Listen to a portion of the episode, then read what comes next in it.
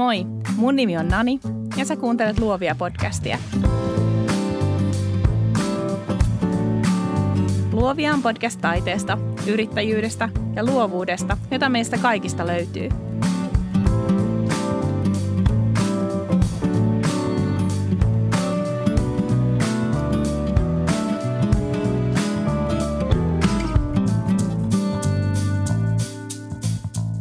Moi, mä oon Suvi Sievilä.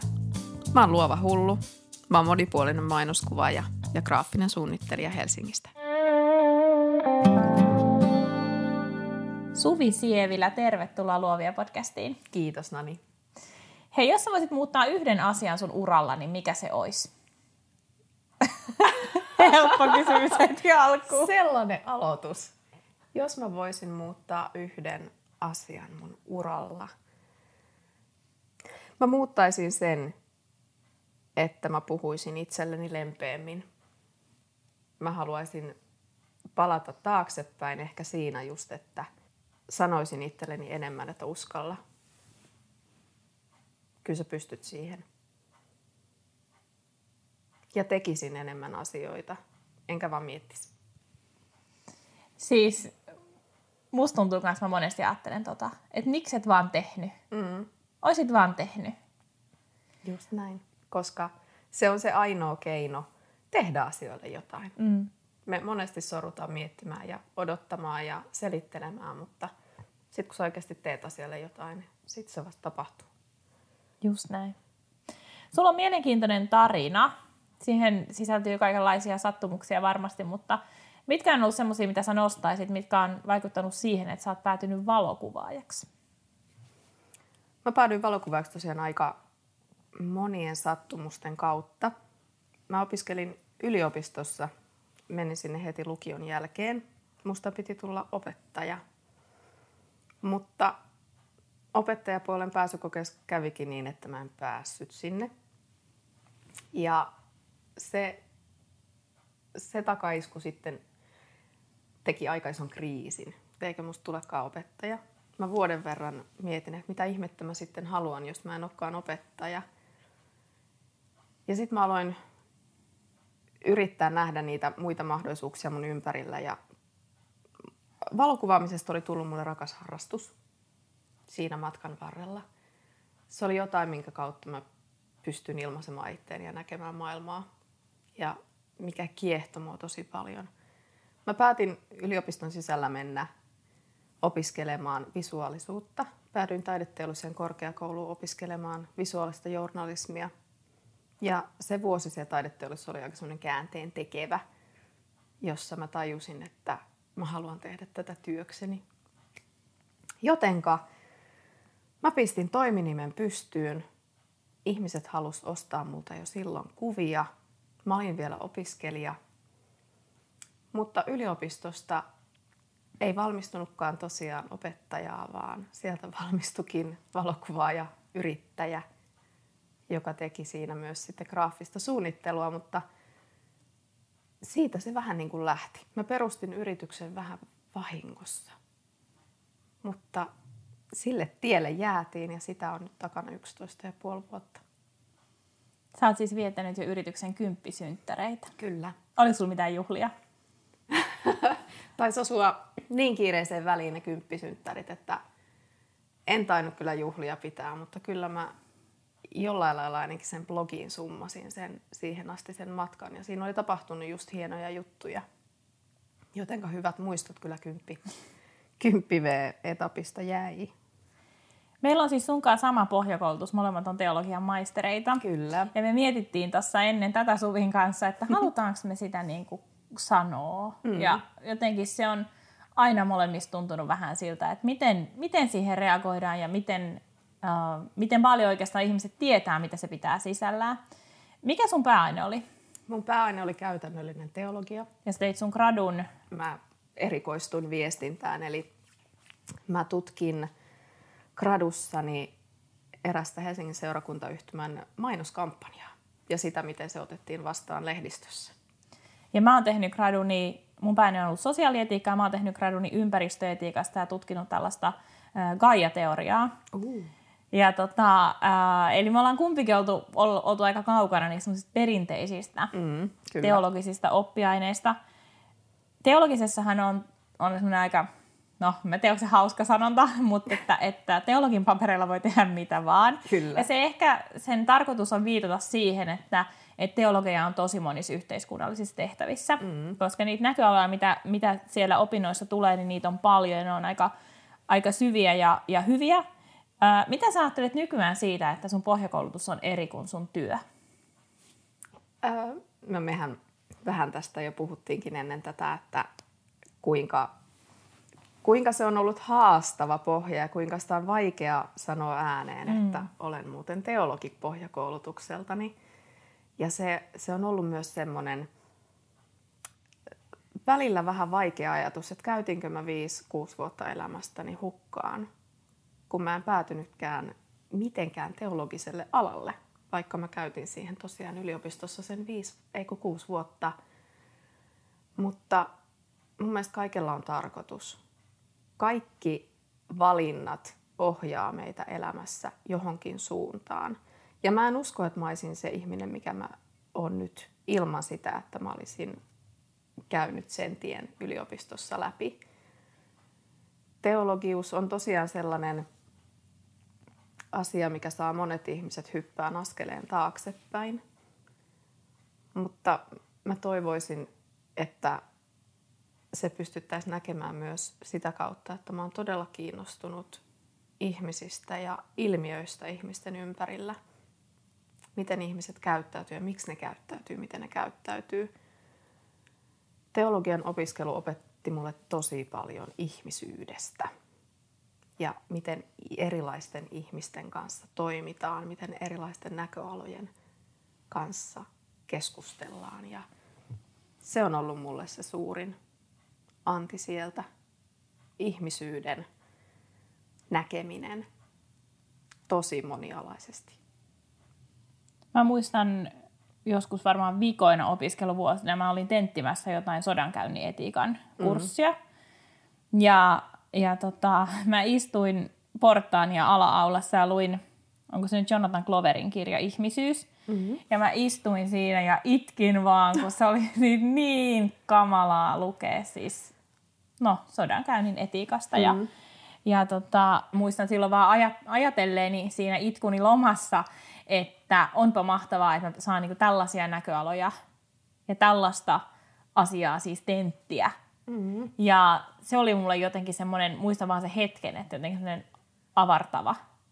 Että enpä olisi ehkä koskaan muuten. Kyllä. Ja se on. Mutta sä oot kiinnostunut kanssa sodasta. Hämmentävää kyllä. Ei se, se sota, psykologia kiinnostaa mua just sen ihmisyyden moninaisuuden kautta. Että kuinka meissä on potentiaalia äärimmäiseen hyvään mm. ja äärimmäiseen pahaan se on aina kiehtonut mua jollain lailla, kuinka moniulotteisia me ollaan ja mihin kaikkeen ihmisestä on, hyvässä ja pahassa. Koet sä, että, että se, että sä oot päätynyt valokuvaajaksi on siellä äärimmäisen hyvän puolella? Ehdottomasti. Ehdottomasti. No, Kyllä. No mutta hei, mikä on ollut semmoinen, jos sä ajattelet niin tätä, vaan tätä valokuvausuraa, niin mikä on ollut joku semmoinen hetki, jonka sä koet semmoiseksi käännekohdaksi? Sun uralla? Sanoisin, että isoin käännekohta on ollut pari vuotta sitten, kun mä annoin itselleni luvan olla sellainen kuin on. Öm, mä oon 11 vuotta tosiaan tehnyt tätä jo. Mä oon ehtinyt kokeilla paljon kaikenlaista. On tehnyt lehtikuvaa, on tehnyt lapsikuvaa, on tehnyt mainoskuvaa, on tehnyt tuotekuvaa, olen opiskellut kaksi alan tutkintoa valokuvaajana myös sitten sen yliopistotutkinnon jälkeen. Mutta tota, siinä kokeillessa kaikkea mä jossain vaiheessa huomasin, että mä oon itse menettänyt otteen kokonaan tähän työhön, mitä mä teen. Mä en saanut siitä oikein mitään iloa enää. Mä en innostunut oikein mistään enää. Mä suoritin silloin myös opintoja, valokuvan ammattitutkinnon opintoja. Ja mä kauheasti halusin siinä opiskellessa keskittyä siihen, että nyt mä teen sellaisia kuvia, mitä mun asiakkaat haluaa multa ostaa. Mä keskityin tekemään tyylikästä mainoskuvaa. Mietin itselleni unelma-asiakkaita ja tein heille kuvia. Koko ajan mielessä se ajatus, että mitä ne haluaa, millaisia kuvia ne haluaa multa ostaa. Mutta se johti siihen, että mä menetin ilon mun työstä. Mä tein kuvia jatkuvasti toisten ehdoilla. Ja siitä tuli loppuun palaminen vähän reilu kaksi vuotta sitten. Mä mietin, lopetanko tämän työn, mutta mulla oli onneksi mentori Antti Karppinen, joka tota, antoi kunnon potkun takamukseen ja sanoi ihan siis yhden merkittävän lauseen. Se sanoi sen, että sun on seistävä sun kuvien takana.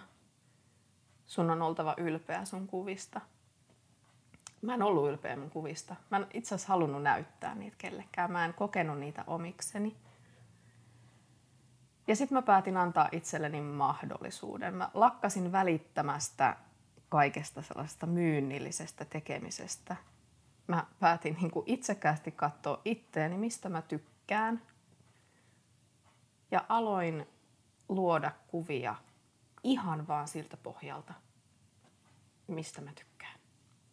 Ja se oli iso käänteen tekevä muutos siihen, miten mä teen tällä hetkellä ja mitä mä oon sen kautta saavuttanut. No mitä tämä tarkoittaa sitten sen sun ihan sen työn substanssin kannalta? Eli sä oot jättänyt jotain kuvauksia kokonaan pois, vai oot sä hissuksiin keskittynyt enemmän ja enemmän siihen sun, niihin kuviin, minkä takana sä seisot? Vähitellen ja vähitellen on pyrkinyt saamaan sitä työlinjaa siihen suuntaan, mitä mä haluankin tehdä. Eli kuten sanoin, niin mä oon tosiaan rönsyylyt kuvaajana aika monella osa-alueella. Ihan viime vuosina on kokonaan jättäytynyt tuolta yksityispuolelta pois, että tekisin yksityisasiakkaille hommia. Tällä hetkellä on pääasiassa vain ja ainoastaan yritysten kanssa tekemisissä. Muutamia poikkeuksia lukuun ottamatta. En halua sanoa ei, jos tulee tarpeeksi mielenkiintoinen työkeikka mistä tahansa kohdalle, niin aina siellä niitä muutamia poikkeuksiakin on. Mutta tota, joo, se on tarkoittanut kahden kirjaimen opettelemista ja niiden sanomista yhteen, eli E ja I. Ei. Se on tosi vaikea kirjainyhdistelmä tällä alalla monelle. Mä tiedän sen. Ei sanominen, kun kyseessä on oma elanto tässä työssä. Mutta sitä se on vaatinut. Niin, ajatteleksä, että se on nimenomaan justiinsa se, että sitä pelkää, että tuleeko koskaan mitään parempaa, jos nyt sanoo ei? Kyllä. Se on just sen pelkoa, että uskaltaako heittäytyä täysin uuteen, mm. jossa ei ole itse asiassa ihan vielä varma, että kantaako ne siivet vai ei. Mm. Mutta aika jännä juttu. Kun uskaltaa heittäytyä, niin jotain uutta aina aukenee. Mm. Niin ja sitten se on tosi jännä aina, että tietysti jälkiviisaus paras viisaus, mutta katsella sitä omaa, omaa uraa ja omaa tekemistään sille ja todeta, että okei, että aina tuli jotain parempaa. Kyllä, kyllä vaikka ne on tosi kipeitäkin hetkiä, tosi vaikeita hetkiä, niin silti kun niitä katsoo jälkikäteen, niin toikin kivun hetki mm. toi mulle jotain mm. parempaa. Mä oon varmaan jossain podcastissa jo aiemminkin sanonut, mutta jotenkin mä ajattelen, että, että sitten jos nyt oikeasti saa elää joskus 90 niin ajattele katsoa sitä koko me elettyä elämää ja näkee silleen, että ton mä elin ja tossa seuraavassa kohdassa tai tossa sitä seuraavassa kohdassa mulla oli siitä hyötyä. Mm. Ja jotenkin sitä ei vaan muista niinä hetkinä, kun on oikeasti ihan hukassa itsensä kanssa ja ei. sen tekemisen kanssa. Se on ihan totta. Mutta ihanaa, että niitä jälkikäteen kuitenkin pystyy sitten mm. näkemään. Edes jälkikäteen. Edes jälkikäteen. Hei, onko nyt niitä sitten silleen, tuntuuko, että sä oot nyt löytänyt sun oman tyylin? Äh, kyllä. Kyllä. Se ei ollut helppo. Se on nyt tässä kahden vuoden aikana jännällä tavalla vaan tullut Mä oon itsekin välillä katsonut noita tekeleitä, niin silleen, että tämmöisen tyylin sitten. tämmöisen otin sitten tähän. Valitsin, että no ei nyt se ehkä ihan mitä odotin, mutta, mutta sellainen sieltä löytyi. Ö, niissä on jokin selkeä jalanjälki, mitä mä oon nyt noudattanut. Ja pystyn vihdoin seisomaan kuvieni takana. Mm, se on hienosti Ja- sanottu. Olemaan niistä ylpeä. Mä toivon, että se ei kuulosta niin kuin röyhkeydeltä ja liialliselta ylpeydeltä, mutta kyllä mun mielestä jokaisen valokuvaajan pitää olla työstään ylpeä. Ei mm. sit muuten tule yhtään mitään. Niin, siis jokaisen luovan alan ammattilaisen Kyllä. pitää olla. Sitten jos ei ole, niin sitten täytyy miettiä, mikä se seuraava siirto on. Just näin. Ähm, voisit sä vähän kuvata vielä niin kuin sitä sun tyyliä, mitä se tänään on ja mitä se oli? Mitkä on ne sun mielestä ne semmoiset ehkä näkyvimmät, niin, näkyvimmät muutokset, mitä, mitä on tapahtunut? Kuten sanoin, niin ennen mä tein kuvia toisten ehdoilla. Mm. Mä kuvittelin, mistä ihmiset tykkää ja loin kuvia sitä kautta. Mutta kuitenkin isoimmat kutkutuksen hetket mä oon aina saanut siitä, kun mä oon vaan lähtenyt luomaan jotain vapaasti jonkun pohjalta, minkä mä oon kokenut kauniiksi. Ja se isoin ero on ehkä just siinä, että, että vaikka mun tyyli on hirmuisen runsasta, hirmuisen semmoista nättiäkin, ää, siloteltua, todella, todella käsiteltyä, niin se on silti se, mikä mua kiehtoo. Mä niinku rakastan luoda epätodellisia kuvia. En, en niinkään realistisia tällä hetkellä, vaan mä tykkään tehdä maalausmaista ja sellaista. Mä rakastan luoda siellä Photoshopissa. Et se on mulle se rakkain työvaihe, kun saa tehdä pintoja, saa luoda niihin eloa ja väriä ja muuta. Se on se, mitä mainostyössä harvemmin pääsee tekemään niin vapaasti, mutta siksi onkin niin tärkeää, että niitä tekee itselle, jotta ei ikinä kadota sitä iloa tähän työhön. Että niitä övereitä pitää saada tehdä ja ottaa. Että jos ei niitä työssä saa tehdä, niin niitä tehdään itse. Kuinka paljon sun töistä on sun omia henkilökohtaisia töitä? Kuinka paljon sä kuvaat niin kuin asiakastöiden ulkopuolella ittees varten? kuvaan tosi paljon tällä hetkellä, tai olen siis kahden vuoden aikana kuvannut valtavasti itselleni. Mä oon vähän niin kuin halunnut luoda uuden portfolion. Ja, ja siitä intohimosta on siis syntynyt aivan valtava määrä ideoita, joita mä oon toteuttanut tässä reilun kahden vuoden sisällä tosi, tosi paljon. Et mulla on itse asiassa kaikki vapaa-aika mennyt omien visioiden luomiseen. Kuinka paljon asiakkaita sä oot saanut niiden sun omien visioiden pohjalta? Se on jännä myöntää, mutta olen saanut. Mm. En olisi ikinä uskonut, että lupa, kun antaa itselleen luvan tehdä omia projekteja, niin se tuokin myös asiakkaita. Et eräskin asiakas valitsi minut ihan vain yhden kuvan perusteella, vaikka se asiakas työ ei ollut lähelläkään sitä tyyliä. Et se oli ihan tällaista pelkkää tuotekuvausta, tuotebrändin rakentamista, mutta se kuva, mihin hän ihastui, niin se ei ollut mitenkään sitä, mitä me tällä hetkellä tehdään hänen kanssaan. Mutta se, että se, hän löysi sieltä kuvan, johon hän ihastui, johti siihen, että minut valittiin siihen työhön. Miltä se tuntuu sitten tehdä sellaista asiakastyötä, joka on valinnut sut jonkun sun oman portfoliokuvan perusteella? Mä uskon, että kaikki valokuvaajat toivoisivat sitä, että heidät valitaan sen takia, että he on tehnyt jonkun tyylisesti asioita. Mm.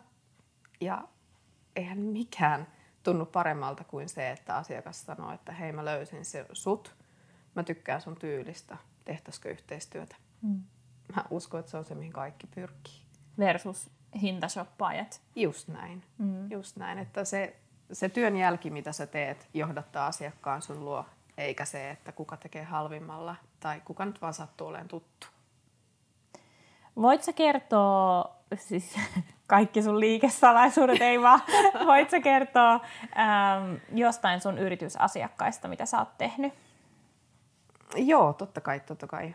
Mä oon viime vuosina tehnyt paljon yhteistyötä Kalevala Korun kanssa. Heistä on tullut mulle rakas asiakas.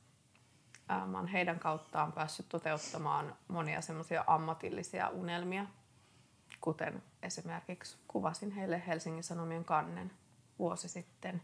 Kuvasin 92 Kalevala työntekijää Helsingin Sanomien sunnuntai-numeron kanteen. Se oli unelma, jota mä en ikinä uskon saavuttavani, että mun kuva olisi Helsingin Sanomien kannesta, mutta sekin toteutui sitä kautta. Olen päässyt tekemään heidän kanssaan monia mainoskuvia. On kuvattu mallin kanssa. Se on ollut todella antoisa ja opettavainen yhteistyö. Mä toivon, että se jatkuu. Öm, muita asiakkaita hyvin sekalaisesti. Mä oon työskennellyt juomabrändin kanssa viime vuonna. Mä taitan, mä siis ku, kuvaamisen ohella mä myös taitan.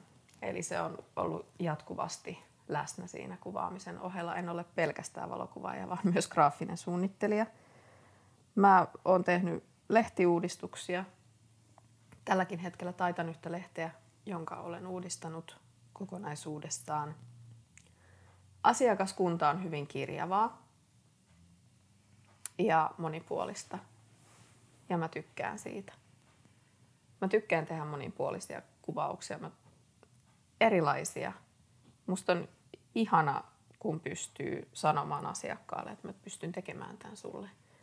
Oli se sitten mitä tahansa. Se ei, asiakastyöt on eri asia kuin omat projektit. En mä pyri tuomaan asiakastöihin omaa sellaista niin kuin taiteellisuutta niinkään paljon, mutta siis...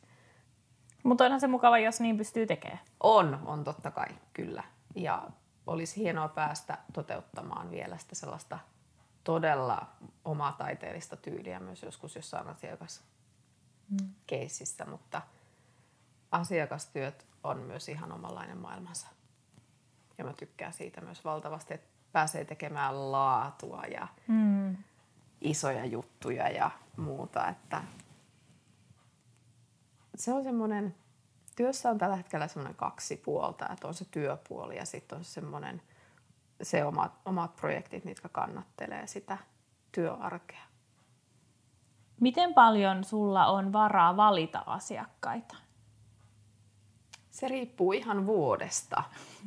Että mä jouduin viime vuonna esimerkiksi sanomaan todella paljon ei. Mulla oli niin täys työkalenteri, että mä joudun tosi monta kertaa opettelen sanomaan sen ei. Tällä hetkellä mä pyrin paljonkin keskittymään tiettyihin asiakkaisiin ja, ja tota, pyrin yksinkertaistamaan sitä kenttää vielä entisestään. Mikä olisi semmoinen niin ultimate goal tässä niin asiakastyöt versus omat projektit? Vai olisiko se se, että sun elanta tulisi siitä, että sä voisit vaan kuvailla maalausmaisia juttuja. Siis, sehän olisi unelma. Mm. Sehän olisi unelma, että saisi tavallaan heittäytyä taiteilijaksi, mutta ei vielä olla siellä. Mä nautin myös siis ihan yhtä lailla asiakastöiden tekemisestä ja asiakkaiden toiveiden toteuttamisesta kuin siitä, että mä saan itse luoda omia taiteellisia visioita. Ja ne alkaa nyt vähän jo niin kuin yhdistyä. Mä en Mahtavaa. pysty kaikkia tota, yhteistyökumppaneitani tässä paljastamaan, mutta viime syksynä sain kontaktin unelma-asiakkaalta, jolle olen nyt työskennellyt tässä, tässä vähän vaivihkaa ja katsotaan tämän vuoden puolella sitten, mitä sieltä tulee pihalle, että saanko kertoa lisää vai enkä, mutta, mutta siinä yhdistyy taiteellisuus, kuvaaminen ja taittaminen kaikki, että hmm. ne jännästi näyttää löytävän nyt yhteen hmm. kaikki asiat, mitä on tehnyt tähän asti ja, ja myös se taiteellinenkin puoli sitä, sitä alkaa päästä tekemään myös asiakastöissä. Onneksi olkaa. Kiitos. Hmm. Hei, mä sain vähän aikaa sitten sähköpostia, jossa semmoinen aloitteleva kollega kysyi, että suoran kysymyksen, että voiko Suomessa valokuvauksella elättää itsensä. Mitä sä vastaisit tähän? Se ei ole helppoa. Mm. Se ei todellakaan ole helppoa. Se on mahdollista. mutta se vaatii todella paljon työtä ja omistautumista. Mikä tahansa yrittäjyys vaatii mm. sitä. Se vaatii oman tyylin läpilyömistä. Se, että sut huomataan ja että sulla on selkeä juoni sun tekemisissä. Se ei ole pelkästään kuvia, se on myös sitä, millainen sä oot ihmisenä. Se on tosi monipuolinen paketti, missä jokaisen osa-alueen pitää toimia, että sitä jaksaa tehdä. Ja että se on, se on semmos, että siinä on sellainen jatkumo, että se kannattaa.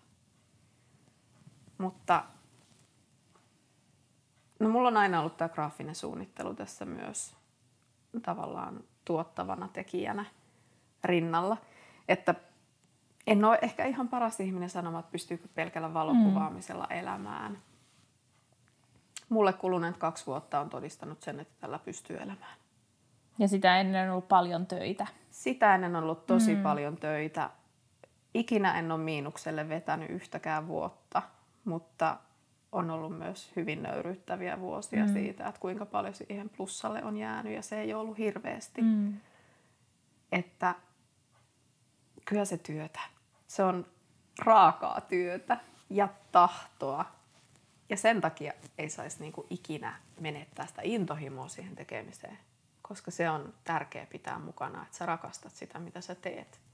Se katoo helposti siinä, siinä kun sä yrität pysyä pinnalla ja saada töitä ja muuta. Se intohimo katoo helposti. Musta on mielenkiintoista, että että sä hyvin luontevasti puhut yrittäjyydestä ja taiteilijuudesta vähän niin kuin samassa, mm. samassa virkkeessä. Kyllä. Kun musta tuntuu, että hyvin helposti laitetaan sellainen vastakkainasettelu, että et, et jos on yrittäjä, niin sitten ei ikään kuin voisi olla mennä niin kuin taide edellä tai, tai jotenkin keskittyä siihen. Mä oon itse kokenut se hyvin vahvasti, koska mä oon, mä oon hyvin yrittäjähenkinen ja mä haluan ihan selvästi sen, että jos mä oon yrittäjä, niin mä haluan olla kanna, tehdä sitä kannattavasti, koska se on niin hirveän paljon duunia. Mm-hmm. Mutta ei se tarkoita sitä, ettenkö mä silti niin kun kokis laittavani sydänvereäni siihen, niihin töihin ja siihen taiteeseen. Mutta mä en ole ehkä koskaan tavannut toista ihmistä, jolle tämä olisi näin luonteva jotenkin jako. Ja että välillä pitää ehkä mennä rahapussi edellä, mm. välillä täytyy mennä sitten taide edellä, jotta taas niin kuin saa itselleen enemmän. Kyllä mulla lähinnä se, että, se, että mä olen tehnyt sitä omaa, omaa taidetta ja omia visioita on itse asiassa ollut mulle myös semmoinen kouluttautuminen.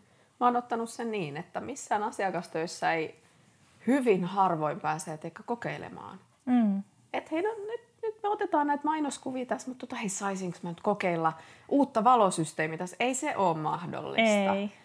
Et omien, omat projektit on opettanut mulle niin paljon valaisusta – ja eri tavalla tekemisestä, kun on vaan niin kuin heilunut tuolla noiden värikalvojen kanssa ja tehnyt pääkoristeita ja muuta. Että ne on niin kuin tuonut siihen ammatillisuuteen paljon lisää. Mulle ne ei ole toinen, toisiaan sul- toinen toistaan sulkevia asioita, vaan ne kannattelee toisiaan tällä hetkellä voimakkaasti. Ja joo, siis mä oon aina ollut taiteellinen ihminen ja – musta sitten ehkä puuttuu se tietynlainen yrittäjyys tuossa mielessä, mistä äsken puhuit, mutta tota, mä oon vähän niin kuin antanut itselleni luvan olla mikä mä oon. Ja yritän parhaani elää sen minän kanssa, joka on, on hyvin taiteellinen ja herkkä ja tunteva tyyppi. Mm. Mutta selvästi siis just tuossa sun äskeisessä puheenvuorossa whatever. Ää, niin siis just se, että et, et tiedostaa sen, että et jotta sitä niinku elantoa tulee, niin sitä duunia on tehtävä. Kyllä. Miten sä markkinoit omaa työtäsi? Ähm, mun paras markkinointinäkyvyys on tullut juurikin omien töiden kautta ja sen kautta, että on onnistunut tekemään kuvia, jotka pysäyttää ihmisiä mä kerron paljon tarinoita, tarinoita niiden mun kuvien ja teosten kautta, jotka on selvästi niin kuin, tarttunut ihmisiin.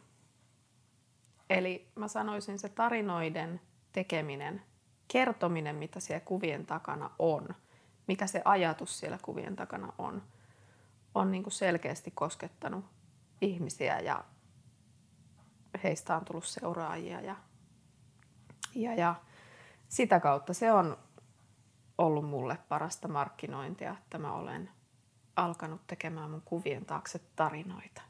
Mm. Kertonut, miksi mä teen, mitä teen ja ollut avoin sen kanssa. Mutta sitten toinen ehdoton markkinointi, mitä kautta työt tulee, on ehdottomasti verkostot, toiset ihmiset. Se, että saat oikeassa paikassa oikeaan aikaan, se, sitä ei ikinä pidä väheksyä. Että pitäisi vaan jatkuvasti tavata uusia ihmisiä. Sieltä tarttuu aina jotain mukaan. Ja ne saattaa palata sun luo vuosien jälkeenkin vasta kohtaamisten jälkeen. Että mulla ei ole sellaista markkinointia, että mä järjestäisin sitä ja tätä ja tota kuvausta, vaan ne on, ne on niin tullut ihmisten kautta – kohtaamisten kautta ja, ja sen kautta, että on alkanut kertoa niitä tarinoita. Mm. Tarinallisuus on kyllä ihan, mm. ihan ehdoton. Ja se on ilmasta. Se on ilmasta. Mm. Mutta on jännä, mulla on myös sama kokemus siitä, että, että joskus se ikään kuin se asiakashankinta saattaa viedä vuoskaudet. Mm. Että jossain tilanteessa kohtaan jonkun ihmisen ja sitten menee vaikka neljä vuotta, niin jotain kautta tulee yhteydenotto. Tai sitten sillä että on joku asiakas, jonka kanssa mä oon työskennellyt monen vuoden ajan, joka on vaikka mulle ihan unelma-asiakas. Ja sitten sieltä hänen kauttaan tuleekin muutaman vuoden kuluttua Kyllä. tulee pari uutta asiakasta. Ja nehän on, nehän on ihan unelmakeissejä yleensä, mm. koska mitä vähemmän tarvii omaa naamaa myydä, mm. niin sitä mukavampaa. Just näin. Mm. Just näin, että hyvät Sellainen puskaradiomarkkinointi on parasta mahdollista markkinointia. Mm. Että jos sä pystyt jättämään hyvän jäljen johonkin ihmiseen, niin se kyllä kantaa pitkälle tai yritykseen kyllä. vastaavasti. Että kyllä meistä puhutaan tuolla mm. taustalla, että millaisia me ollaan ja miten me tehdään. Ja, ja siinäkin itse asiassa mä nostan niin kuviakin tärkeämmäksi sen, millaisia ihmisiä me ollaan tästä työssä. Mm, se on kaikista tärkeintä, miten me kohdataan työtilanteessa toiset ja se jättää sen isoimman jäljen, kuviakin isomman jäljen se.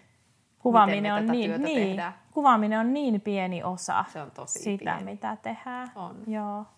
Ja siinä just tällainen äh, ihmistyö miltä tahansa alalta niin on ihan korvaamatonta. Ja se, että, että jotenkin vaan pystyy ehkä nyt vasta huomaamaan sit sen, että, että oikeastihan sitä arvostaa omaa kokemusta. Vaikka se, että no on joskus vetänyt jotain vuorovaikutuskursseja. Kyllä. No okei, okay, ehkä nyt sitten tiedän hieman, miten tunnekuohuun voi vastata mm. fiksusti, kun tapahtuu jotain. Tai... Juurikin näin. Mm. Tässä voidaan vetää taas kehä sit sinne niin kuin meidän yhteiseen historiaan teologian opinnoissa, että mm. joka on mm. meille molemmille tarkoittanut just sitä ihmisyyden, mm. tietynlaista ihmisyyden opiskelua Kyllä. ja erilaisten ihmisten kanssa olemaan oppimista mm. ja, ja sellaista, että se on sitten se arvokkain sieltä. Luitko muuten klassiset kielet? Luin. Mä luin kanssa kaikki kolme. kaikki. Latina, Latina hebrea, hebrea, kreikka. oh, joo. Kuka sulla oli kreikan opena? Emeleus, muista. Okay. Ei odotas, odotas, ei. Mulla oli Jarmo Kiilunen. Nyt on kuule, siitä on niin pitkä aika, että nyt opettiko Emeleus kreikkaa? Voi olla. Mutta mä siis muistan erään kreikan tunnin, kun meitä oli siis varmaan 40 siellä. Mm. Ja sitten mulla oli siis semmoinen kirahvipenaali. Ja siis se koko tunti, siis, me, siis Jarmo Kiilunen keskeytti koko tunnin vaan todetakseen, että mun on pakko nyt siis sanoa. Mutta siis toi on paras penaali, minkä mä oon ikinä nähnyt. Ja, ja jotenkin siis se oli, se oli vaan niin hellyttävää. Kyllä. Paitsi mua vähän kyllä varmaan hävetti, koska mä olin kuitenkin siis se todella aikuinen parikymppinen. Ja sitten muun oli se penaali. No, Ihan parasta. Niin. Hei, muuten mä haluan kysyä sinulta semmoisesta jutusta, mistä mä en nyt oikeastaan tiedä niin, kuin, niin hirveästi, mutta sä varmasti tiedät, koska tämä liittyy suhun. Eli nämä sun päähine-asiat. Mm-hmm. Se on jotenkin osa sun, sun kyllä, juttua. Kyllä. Kerro päähineistä. Ja mun Instagram-profiilissakin taitaa lukea, että wannabe headpiece maker. Niin. Äh, se on jännä juttu, ihan oikeasti. Se on, se on joku, mikä niin kuin vei mun kuvat sille seuraavalle omituiselle tasolle, mitä mun on itsenikin vaikea ymmärtää. Äh, mä puhun pääkoristeiden yhteydessä käsitteestä luova hulluus. Englanniksi käytän termiä creative madness. Äh, se lähti siitä, että mä halusin tehdä kuvia, jotka mua kiinnostaa, jotka kutkuttaa mua. Ja mä huomasin, että mä itse kiinnitän huomiota kuviin, hienoihin potretteihin, missä on paljon yksityiskohtia. Ja monesti niissä kuvissa niiden naisten päässä oli joku hieno härpäke. Ja sitten mä niin monesti vaan mietin, että mistä mä löydän tollasia niin hienoja koristeita. Ei, ei, en mä tunne ketään, joka tekee näitä. Ei Suomessa ole tollasia. Sitten kun mä olin puoli vuotta sitä ehkä voivotellut, sitten mä päätin, että no mitäpä jos nainen kokeilisi ihan itse tehdä sellaisen. Mä oon aina tykännyt askarella, mutta mä en vuosiin askarellut. Mä tyhjensin mun kokonaisen askartelukaapin pöydälle. Otin kuumaliimapistoolin käteen, valitsin värin ja aloin tekemään. Ja yhtäkkiä niitä ideoita alkoi vaan tulla. Mä kävelin luonnossa, mä otin kaksi keppiä, laitoin ne yhteen ja näin pääkoristeen.